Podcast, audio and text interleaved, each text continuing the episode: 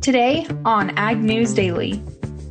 And I always thought, you know, I'd like to buy a side of beef from a farmer even well before this, but I never knew how to do it. And I'm like, well, these farmers are, are hurting. Now would be the time.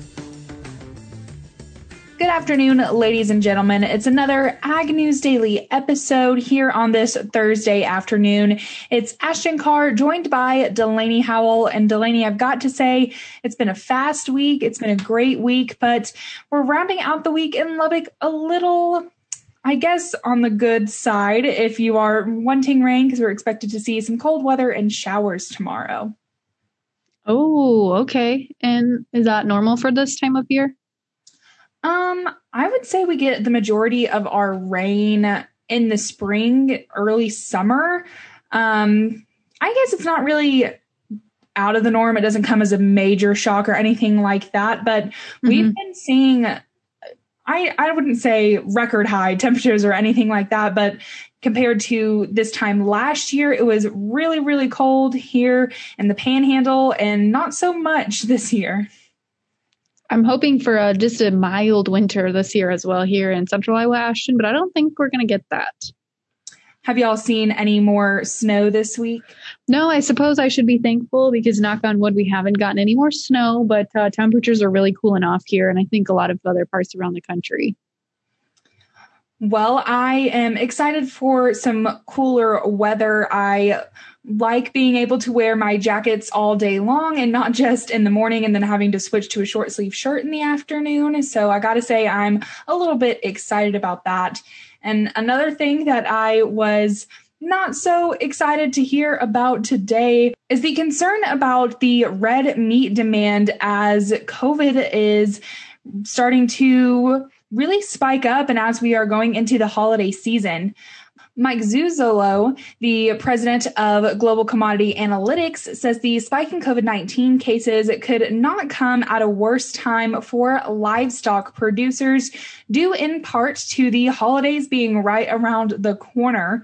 He suggests that fewer family gatherings could occur as people try to slow the spread of the coronavirus. However, he says that the report that Pfizer might be close to finalizing a COVID 19 vaccine could not come at a better time to help alleviate concerns.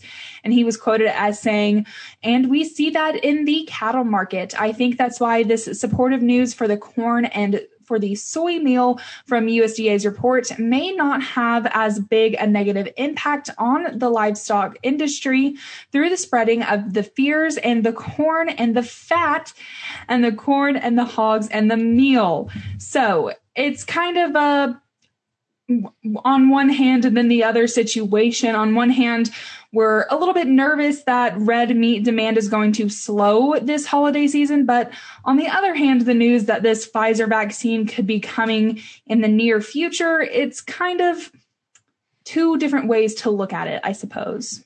Yeah, I think there's always folks on either side of an issue. But Ashley, I'm glad you brought up our meat supply because I have a story here as well coming to us from JBS. We've seen JBS's C- CEO put out a couple statements on Thursday today, citing that they anticipate cattle supplies looking very healthy and beef demand is strong there in Brazil.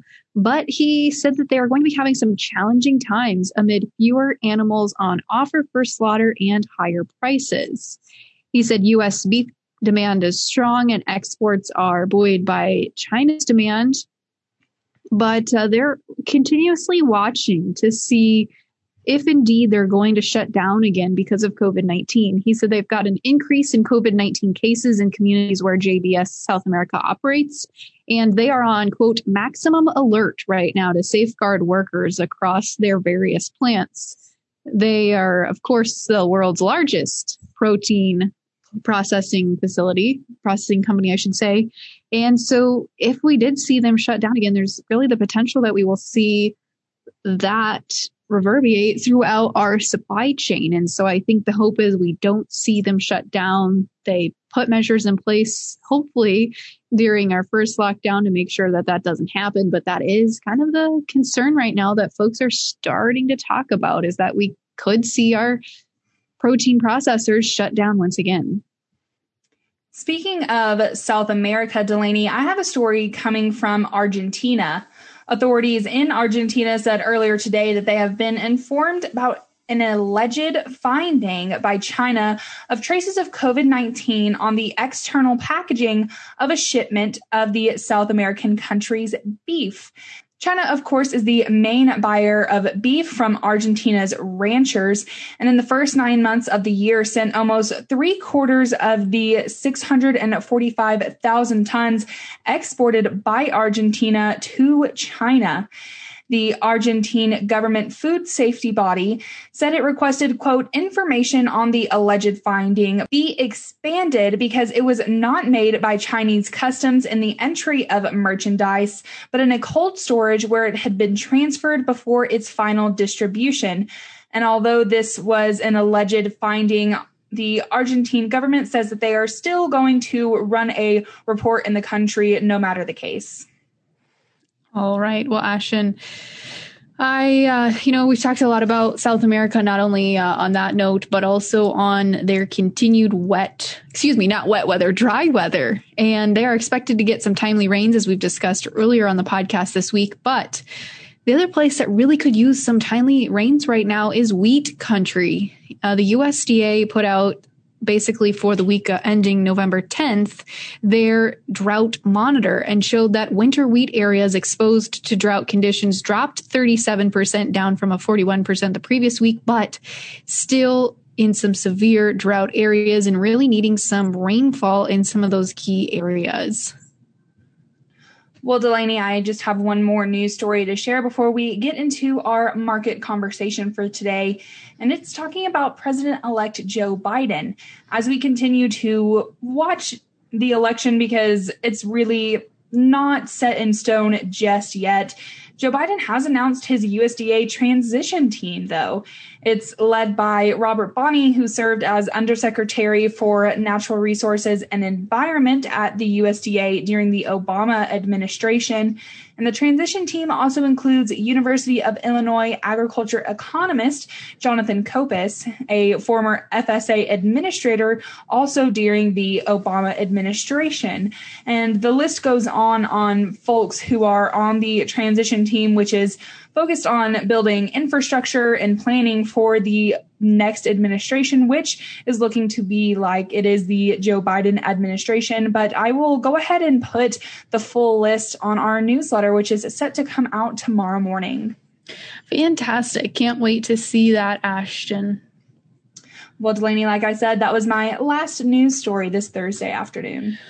I have just one other story. I should have uh, mentioned this earlier when we were talking about meat concerns to the supply chain, but the U.S. Meat Export Federation is actually expecting a record year this year for beef and pork exports into 2021, even though China is rebuilding their hog herd. U.S. meat president and CEO Dan Halstrom on Wednesday said that some countries are consuming beef and pork at pre COVID 19 levels, and that pork exports this year will reach 2.99 million metric tons, up 19% from 2019. Beef exports are also expected to be quite robust and are expected to be up about 5 percent compared to this year. So 2021 sounds like it's going to be a year that folks are ready to enjoy some protein.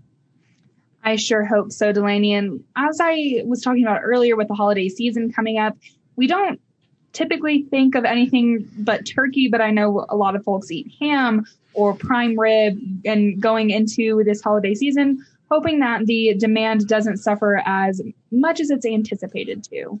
Absolutely. I'm sure folks will get out there and eat some good chickens and turkeys and hopefully a lot of beef here coming up with the holiday season. Absolutely, Delaney. But what do you say we go ahead and get into the markets for today? Let's do that, Ashton. And pulling up my markets for today, I've got to admit I wasn't watching them quite as closely as I was earlier in the week, but we're really starting to see the markets kind of shrug off the news from this week's very friendly report, seeing them adjust back to more realistic levels. And that was certainly the case when we looked in the grain markets for today. Starting off here in the December corn contract, down nine cents to close at 408 and a quarter. The March down eight and three quarters to close at 418 and a quarter. In the soybean pits, the November contract down six and a quarter cent to close at 1137. The January down seven to close at 1145 and a half. Chicago wheat pits also pulled back as the December contract down nine and three quarters cent to close at 588. The March down eight and three quarters to close at 597 and a quarter. Hopping over into our live Stock markets mixed trade today yet again for the third session as live cattle and feeder cattle seem to be trading in opposite directions. The December live cattle contract down 42 and a half cents to close at 111.97. The February down 47 and a half to close at 114.80. In feeder cattle pits, a little bit of a mixed trade here as well as the November shed at 52 and a half cents to close at 140.07. The, the January up 52 and a half to close at 140.72 and a half. Lean hogs higher on the day, adding a dollar in the December contract to close 65.80. The February up 32 and a half cents close at 66.72 and a half. And running out our markets with the class three dairy milk futures. November down 13 today to close at 23.37. The December down 46 to close at 18.46. Now, Ashton, let's turn it over without further ado to our conversation with Rayanne Scher.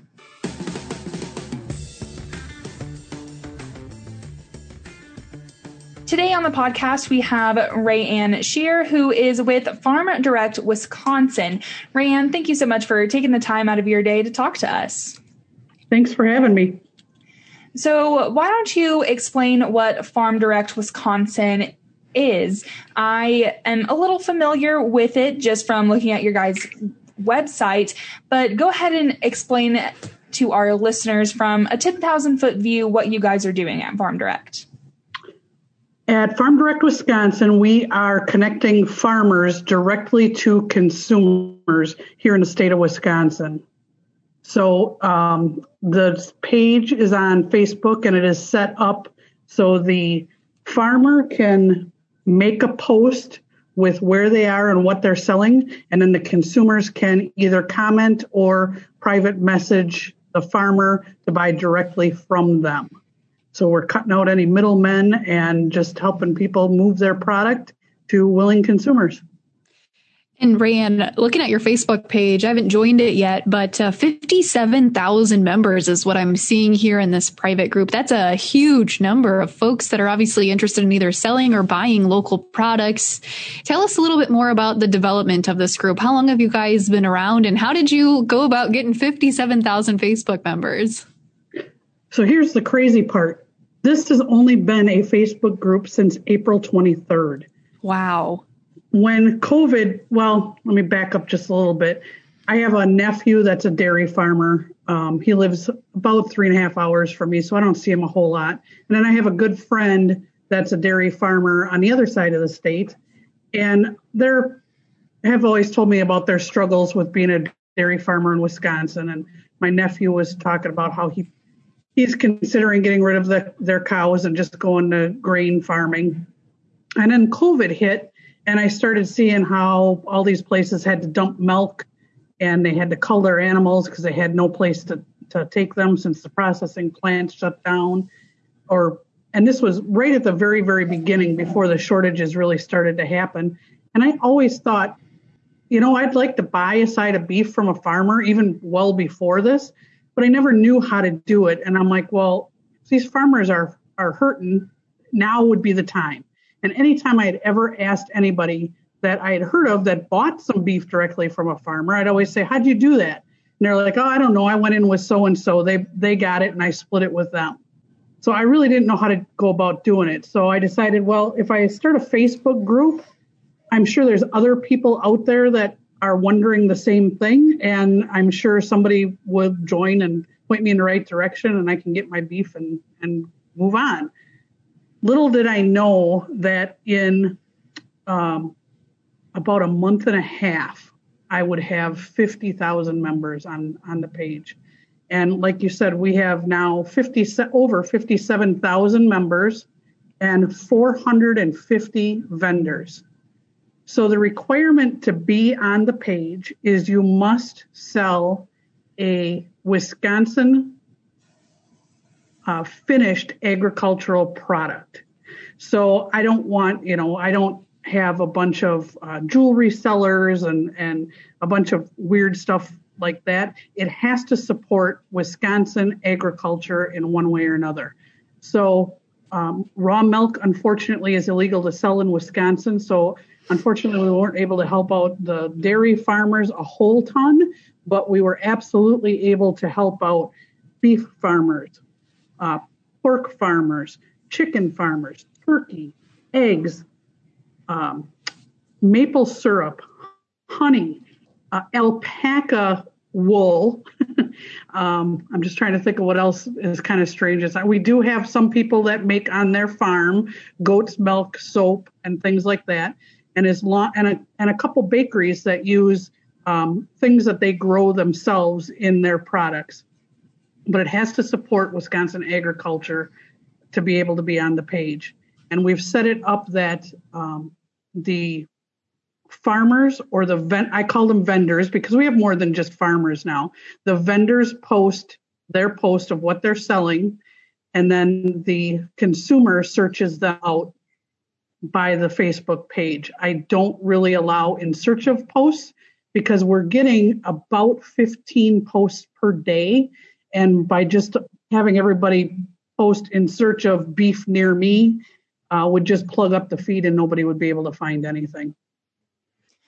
So, Rayanne, what does your background in agriculture look like? You are working with so many folks who are involved in the agriculture industry, whether they're, you know, farming or ranching. What does your background look like and how do you connect to those producers? I have zero farming or agriculture experience before this. Absolutely zero. And I really didn't have any outside of using computers for work and things like that. I really didn't have any any Facebook groups or anything like this. So this was learn as you go. And I have learned the farmers that are on this page have been fantastic. And they have helped out not only myself, but people that have questions in the very beginning if you go to the very beginning of the of the group or if you search certain words you actually find a ton of information about how buying from farmers works. Um, just all any kind of information that you can think of. And everybody has been really really great at helping helping the consumers out because let's face it we have been so far removed from the farm in the last 50 years that people really have no clue where their food comes from anymore. And the farmers have been outstanding with helping helping people navigate through buying directly from them and how it works and and um, even you know even just uh, produce we have a lot of produce farmers and, or vendors and people ask hey is this you know i'm looking for this that or the other thing. Well in wisconsin that doesn't come into season until this month you know so there's been a huge learning curve with with people on the group as to how how farmers do their job and get the food to us on the table and, you know, like you said, you've seen such a huge influx here with your Facebook page and just folks, you, this thing really took off, it sounds like, for you. Uh, we've been talking a lot about on the podcast, Ryan, about the potential for another shutdown and what that could mean for our supply chain, especially when it comes to the protein and produce side of things. How do you think that will shift for folks that are involved in your group if we do see that happen? Are a lot of folks really backed up right now, or are they able to handle that direct to consumer need that's out there? The biggest problem that we have now is a lack of producers or uh, uh, processors. We have a problem in Wisconsin, and I know Illinois has the same, and I'm assuming it'd be everywhere, that there are not enough processors for the amount of animals that need to be processed. We have farmers that say, well, we could definitely grow some more animals for you, but we got no place to take them in. Most processors in the state of Wisconsin are backed up a minimum of nine months to a year or longer. So that's the biggest problem that we have. Um, there's there's plenty of animals out there. There's just not enough places to take them to get to get processed. Uh, so if we do start seeing shutdowns, especially at the large processing plants again, we we could end up the same as we did back in the spring, where um, people were having trouble finding certain cuts. So the biggest thing I can say is talk to your kids about becoming a butcher. It's it's one of the it's another one of those things that have again we've gotten away from with our uh, moving away from from the farming industry as a whole and people sending their kids to college this would be this becoming a butcher is something that is a, great job that could provide for your family that people just don't even think about anymore so, Rayanne, this idea was really sparked at the beginning of the COVID 19 pandemic.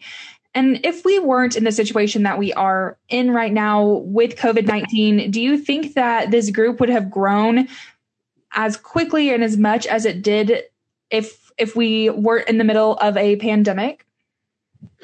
So funny you should ask. In a in kind of the beginning, I actually had a farmer ask on the page, where were all you people a couple of months ago? And where are you going to be in six months from now, or nine months from now, or a year from now? And I kind of put a lengthy reply to that or post of my own. I said, I didn't know. I had no idea. And I think that a lot of the people on this page had no idea. And that's why this page was so great because it did connect people and it did teach people. And people are finding out that they can support their neighbors, they can support the farms in our communities um, easily and know where their food is coming from. I don't think that this probably would have spread quite as quickly if we weren't going through COVID, but I think that there was definitely um, a need out there even without COVID for people um, people wanting to help out but not knowing how to do it, just like myself, and nobody taking the initiative to find out or put it on a platform. And now that it's there, I have people all the time telling me I'm never going back to the grocery store. I now buy all of my stuff that I possibly can directly off of this page, or I've I've gone out and searched out some farms near me to be able to buy stuff because I had no idea how to do it or where to do it. So I do think that COVID helped um, push this page to where it is, but I think it's here for the long haul. Yeah, I, I agree with you, Rayanne.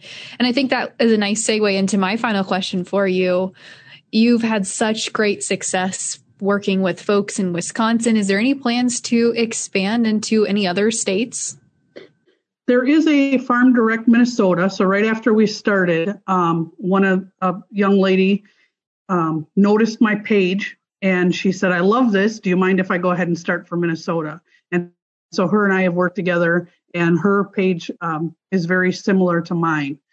Um, I I work a full time job, actually technically two of them, and I had finally gone back to work about um, a month about a month ago now, and I don't have time. This this page, just this page, because I'm pretty much the only administrator, takes me hours a week the way that it is. I don't think I'd be able to support another page. Well, maybe there is somebody out there listening that would be interested in working with you to start it for their own state. So, Rand, before we let you go, if folks have questions about Wisconsin Farm Director or want to maybe potentially start it in their own state, how can they reach out to you and find out more information? Well, we have the Facebook group, so you can PM me right on there, or if you make a post, I review every post before it goes on the page. So if you P- if you make a post, I'll PM you or you can email me at farmdirectwisconsin at gmail.com. And I don't know if you guys had noticed that, but there is a farmdirectwisconsin.com also, which all the, well, not, I can't say all the vendors. We have over 450 vendors on pinned on the map. It's an interactive map that you can search or you can click on the pins and it brings up the farm and all the farm information on it. Fantastic. Well, Rayanne, thank you again for coming on the podcast today and uh, really awesome stuff. Congrats on the hard work and the payoff so far. All right. Thanks a lot.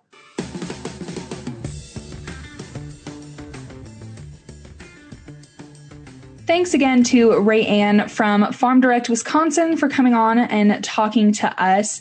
I think now more than ever, it is so important to try to connect producer to consumer, especially since so many consumers are looking to go directly to producers really because of the COVID 19 pandemic. Yeah, absolutely. I've seen a lot of folks shifting gears, and I think that that is going to, especially if we do face protein shortages, going to be a trend of the future, Ashton. Certainly is, Delaney, and we are always covering trends in the agriculture industry, which you can keep up with on the Ag News Daily website at agnewsdaily.com. And be sure to follow us on social media while you're at it at Ag News Daily. With that, Delaney, should we let the people go? Let's let them go.